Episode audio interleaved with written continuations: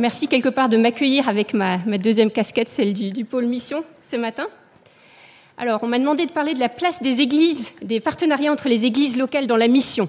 Alors, c'est un vaste sujet et il y a beaucoup de grands concepts dans cette simple phrase. Et évidemment, on ne va pas en faire tout le tour ce matin. Mais ce que je vous propose de faire, c'est simplement de regarder un exemple biblique marquant d'un partenariat entre des églises dans différents pays et puis d'essayer de voir ce qu'on peut peut-être en, tirer aussi pour nous ici au DRAC. Alors l'exemple, il est euh, assez basique, assez banal quelque part. C'est des églises en Grèce qui entendent parler des églises à Jérusalem, qui sont dans la pauvreté, qui sont dans la précarité, et qui donc décident de faire une collecte pour leur envoyer de l'argent. Quelque chose d'assez simple, qui s'est reproduit des milliers de fois dans l'histoire chrétienne depuis ce moment-là. Mais ce qui est quelque part marquant pour moi, c'est la place que prend cet épisode dans le Nouveau Testament. On nous en parle dans le livre des Actes. Paul en parle dans les deux lettres qu'il écrit aux chrétiens qui sont à Corinthe. Alors quelque part, ça, ça peut nous sembler normal puisqu'ils sont directement impliqués. Mais ce qui est peut-être plus surprenant, c'est qu'il en parle aussi quand il écrit aux chrétiens qui sont à Rome. Et il leur demande de prier pour cette collecte. Et donc on se retrouve avec un acte d'amour chrétien relativement simple qui finit par impliquer l'ensemble de la Méditerranée. Et euh, bien sûr, c'est marquant et ça nous montre que quelque part, il y a quelque chose de plus grand qui se passe à travers là qu'une simple collecte d'argent et qu'un simple acte de solidarité. Alors, ce qui nous permet peut-être de comprendre, c'est déjà de regarder comment est-ce que Paul parle aux chrétiens à Rome de cette collecte. Quand il leur demande de prier, voici le sujet de prière qu'il leur donne.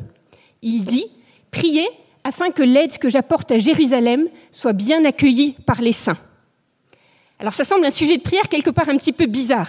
Quand on fait une collecte, on peut avoir toutes sortes de sujets de prière, mais je suis pas sûre que le premier sujet de prière qui nous vient, c'est de prier pour que l'argent qu'on envoie soit bien accueilli. En général, c'est quelque chose qui nous semble aller peut-être plutôt de soi. Mais bien sûr, si on connaît un petit peu le contexte des églises du Nouveau Testament, on commence à voir un petit peu ce qu'il y a derrière. Bien sûr, les chrétiens à Jérusalem, c'était des chrétiens plutôt d'origine juive. Ceux des églises de la Grèce, c'était plutôt des chrétiens d'origine non juive. Et on sait qu'entre ces deux groupes, les relations n'étaient pas toujours simples. Et donc, quelque part, ce qui se joue derrière, ce n'est pas juste une question de solidarité, de don d'argent, mais c'est vraiment une question de relation. Et ce que je trouve intéressant de voir, c'est que quand Paul en parle, il n'en parle pas seulement comme une sorte euh, d'acte de, de, bonne volonté pour montrer que ben, on s'entend pas très bien, mais que quand même on va faire un effort de paix. Il en parle de façon beaucoup plus profonde que ça, et il renvoie euh, ce don, il le place dans le cadre de l'union de ce qui unit ces chrétiens à Jérusalem et en Grèce. Et bien sûr, ce qui les unit, c'est ce dont on parle depuis ce matin, c'est cette foi commune à Jésus-Christ, cette union, cette identité qu'ils ont commune d'être enfants de Dieu.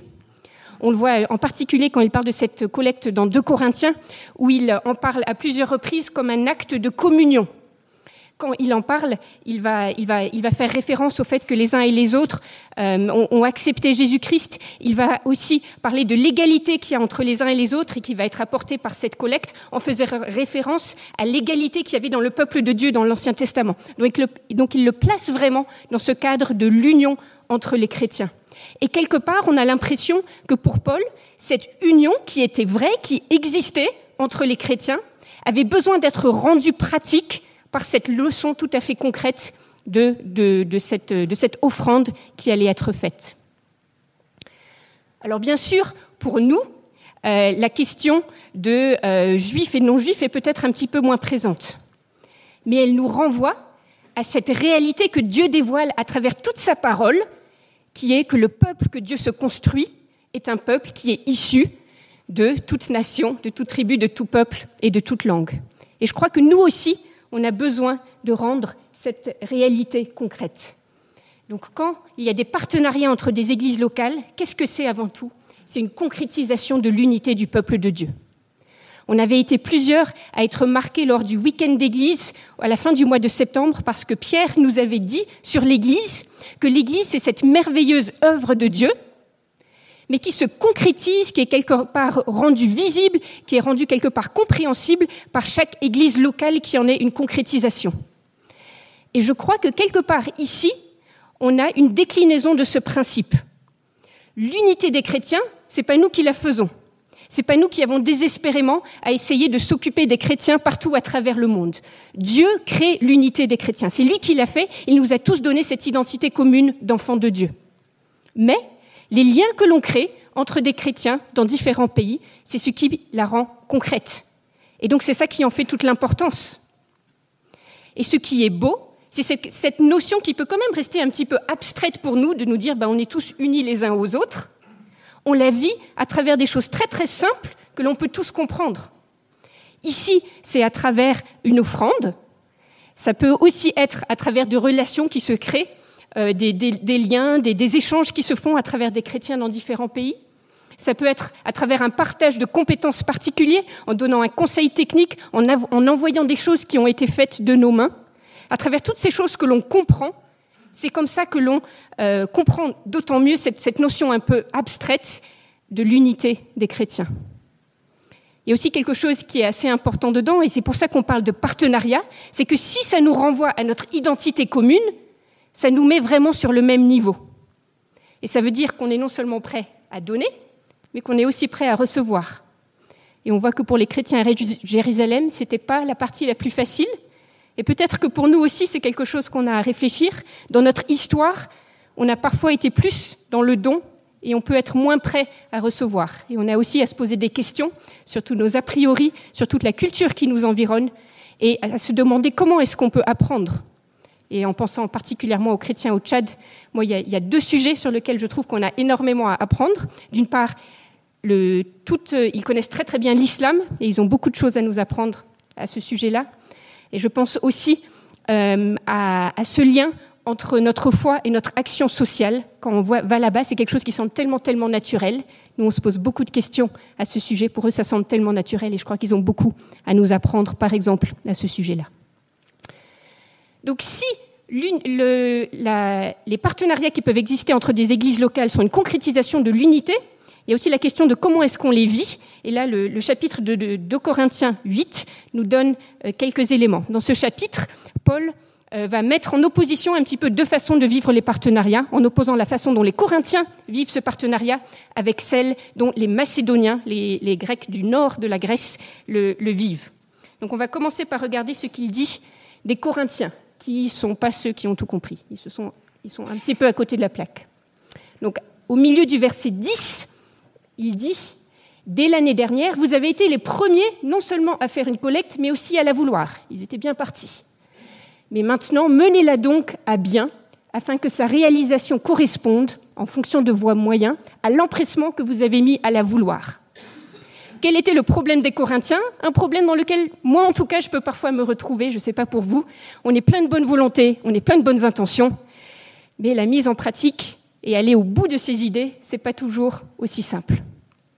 Et c'est peut-être notamment vrai dans le cadre euh, de ces projets qui se passent au loin, parce qu'il y a une certaine réalité dans le principe de ben, loin des yeux, loin du cœur. Et euh, ben, on, peut, on est pris à un moment, on nous parle de quelque chose, ça nous parle, mais comme ce n'est pas juste devant nous, on s'y perd un petit peu. Quelque part, on pourrait pardonner aux Corinthiens de ne pas trop s'impliquer dans cette histoire. Ils avaient déjà tellement de choses à regarder dans leur propre Église. Ils avaient plein de problèmes doctrinaux dans leur Église. Ils avaient des situations très très complexes à gérer. Ils avaient déjà suffisamment de mal à gérer les relations entre les pauvres et les riches dans leur propre Église. C'est ce qui nous est dit dans 1 Corinthiens. Et donc on pourrait se dire, est-ce que c'est là vraiment leur priorité? Mais on voit que Paul ne les excuse pas. Et pour lui, c'est fondamental qu'ils participent à cette collecte et qu'ils y participent de la bonne façon quand il en parle un petit peu plus loin dans le chapitre, on voit qu'il ne veut pas qu'il se réduise simplement à être, euh, avoir un petit peu mauvaise conscience, à voir qu'il y a la collecte qui passe un dimanche et aller chercher au fond de leur poche ce qui s'y trouve.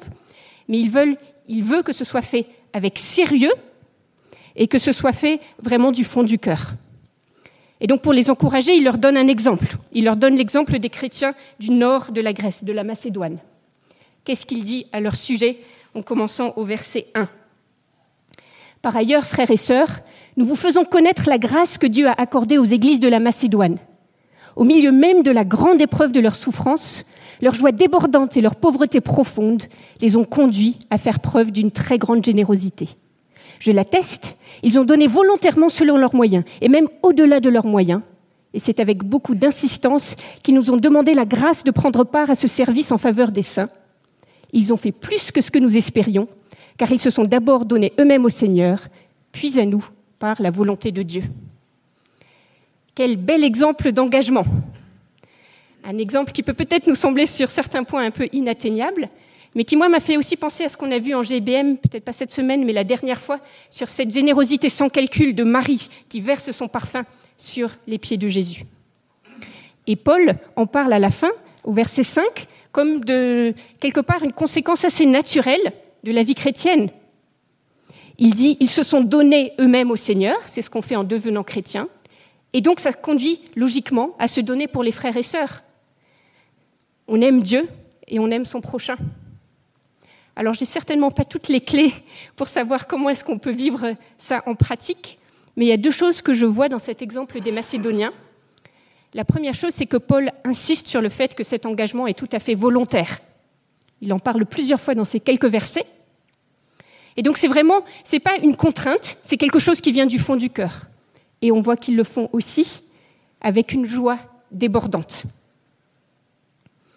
Il y a aussi quelque chose d'autre qui est intéressant ici, c'est que cet engagement nous est présenté comme un engagement collectif. C'est l'engagement des églises de la Macédoine. Et je crois que là, il y a quelque chose à retenir, notamment quand on parle de la mission.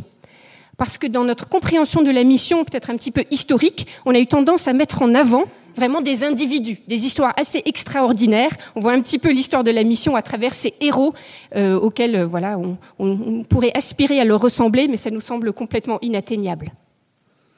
Mais quand on regarde le Nouveau Testament, la mission est beaucoup plus une question d'Église qui s'engage. Alors évidemment, ça passe par des individus qui vont faire certaines choses. Mais ces individus ne sont pas le plus important. Et on en voit un petit exemple dans ce texte où euh, les Macédoniens envoient des délégués pour apporter l'argent. Et ces délégués, dans le texte de 2 Corinthiens 8, restent tout à fait anonymes. C'est le frère, notre frère. Alors qu'habituellement, dans ses lettres, Paul est le premier à mentionner les noms d'à peu près tous ses collaborateurs. Il y en a des dizaines et des dizaines dans ses lettres. Mais ici, il reste anonyme. Et par contre, Paul insiste sur le fait qu'ils sont les envoyés ou les délégués des églises. C'est vraiment au niveau de l'église que l'engagement se fait. Et je crois qu'il y a aussi là quelque chose à, à retenir pour nous dans notre façon dont on comprend la mission. Bien sûr, les uns et les autres vont être impliqués de façon différente en fonction de leurs dons, mais c'est un engagement qui est pris de façon collective en Église et qui est porté par l'Église. Ce n'est pas quelque chose que nous avons à porter chacun, mais à porter ensemble.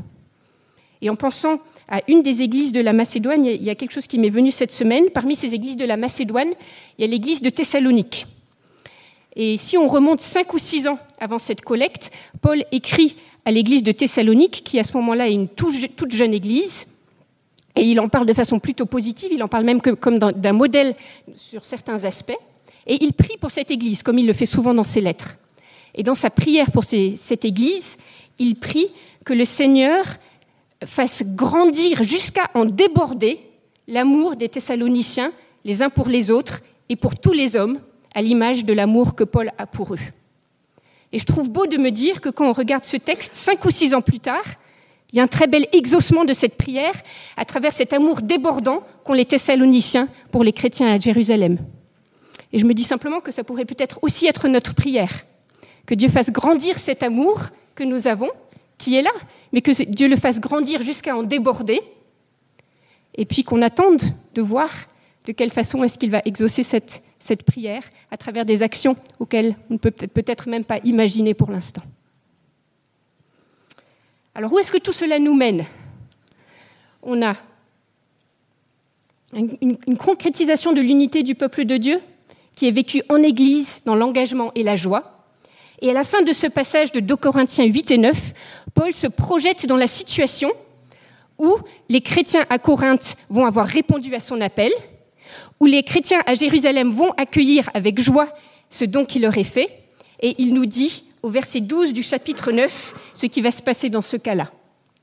Il dit, le service de cette collecte ne pourvoit pas seulement aux besoins des saints, il fait aussi abonder les prières de reconnaissance envers Dieu.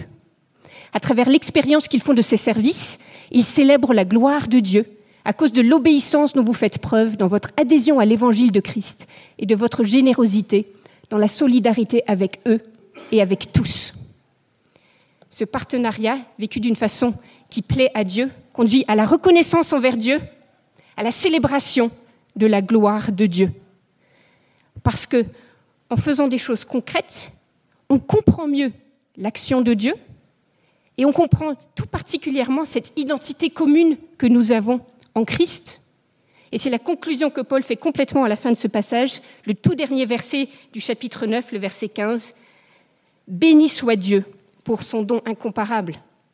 Tout cela nous renvoie à notre identité commune qui est simplement possible par le don de Jésus-Christ. Et finalement, qu'est-ce qui se passe ici? On a des chrétiens qui font quelque chose dans un pays. Cela conduit par le lien qui les unit à la reconnaissance et à l'adoration de Dieu à un autre bout de la terre.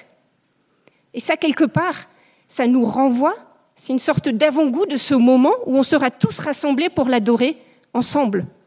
Et c'est un petit peu ça que tout cela préfigure. Alors voilà, ça c'était juste quelques pensées sur ce, sur ce texte, sur cet épisode biblique.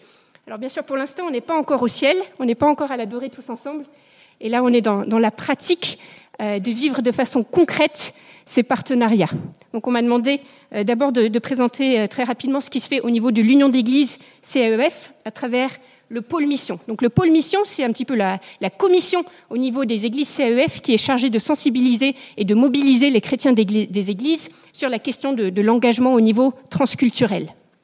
Alors il y a eu à peu près une dizaine de personnes issues de différentes églises CEF qui sont impliquées, et donc dans notre église en particulier, Charles et puis moi. Alors un tout petit point technique, parce que j'ai eu plusieurs fois la question euh, depuis euh, le début de l'année, l'ASMAF, le pôle mission. Euh, donc l'ASMAF, c'est un petit peu le nom historique, on va dire. Et puis depuis une dizaine d'années, on parle un petit peu plus du pôle mission pour, parce qu'il englobe voilà, un rôle un, tout petit peu plus large. Maintenant, l'ASMAF existe encore parce que de la même façon que dans notre Église, on est obligé pour des raisons légales d'avoir deux associations, l'EPED pour le côté culturel, ACT pour le côté culturel, on a la même chose au niveau du pôle mission. Pour le soutien de projets cultuels, on passe par l'entente évangélique des églises CEF. Par contre, pour le côté plutôt humanitaire, on a besoin d'une association, et cette association, c'est l'ASMAF. Donc en général, nous, on parle plutôt du pôle mission maintenant, mais si vous continuez à utiliser euh, ASMAF, personne ne vous en voudra. Et on comprend tous ce dont on parle. Donc, quelles sont les missions du pôle mission, justement? Il y en a trois. Le premier, c'est d'encourager les églises à inclure un regard au loin dans leur vision. Ça, c'est quelque part ce qu'on est en train de faire ce matin, qu'on peut être amené à faire dans différentes églises. Ça passe aussi par des webinaires, ça passe par exemple par des, réunions de prière, comme il y en a une, il y en a deux dans la semaine qui viennent en ligne, auxquelles euh, n'importe qui peut participer, par le développement de ressources, par exemple pour, euh, pour les plus jeunes. Le deuxième axe de travail, c'est de faciliter les liens entre les églises et puis les envoyer, les missionnaires qui sont sur le terrain et qui sont issus des églises CEF. Donc le pôle mission n'envoie pas lui-même des personnes dans différents pays. Euh, ces personnes travaillent avec différentes missions dont vous avez peut-être entendu parler, SIM, Wycliffe, MENA, etc. Mais par contre, notre rôle, c'est de faire en sorte que les nouvelles soient transmises aux églises, que les sujets de prière soient transmis, et peut-être d'encourager des églises qui ne sont pas encore impliquées d'une façon ou d'une autre dans la mission, de, soutenir l'un ou l'autre. Voilà. Donc, euh, il y a quelques photos, vraiment des personnes impliquées de façon très très différente ici. Vous avez euh, les, les Spellingers avec Nicolas, qui est un, informaticien, qui travaille au développement d'alphabets, enfin, au développement numérique pour les, alphabets qui n'ont pas encore la parole de Dieu, par exemple. Quelque chose auquel on ne penserait pas euh, forcément. Wendy, qui fait un travail euh, de, formation d'infirmiers, d'autres qui travaillent dans la, dans la formation biblique, d'autres qui enseignent le français dans des pays où c'est pas forcément euh, facile d'arriver en tant que chrétien, etc. Donc vraiment une variété de façons de servir Dieu. Et puis le dernier axe de travail, c'est de faire vivre et de développer les partenariats avec les unions d'églises, des partenariats qui sont historiques avec les unions d'églises sœurs au Tchad et à Madagascar,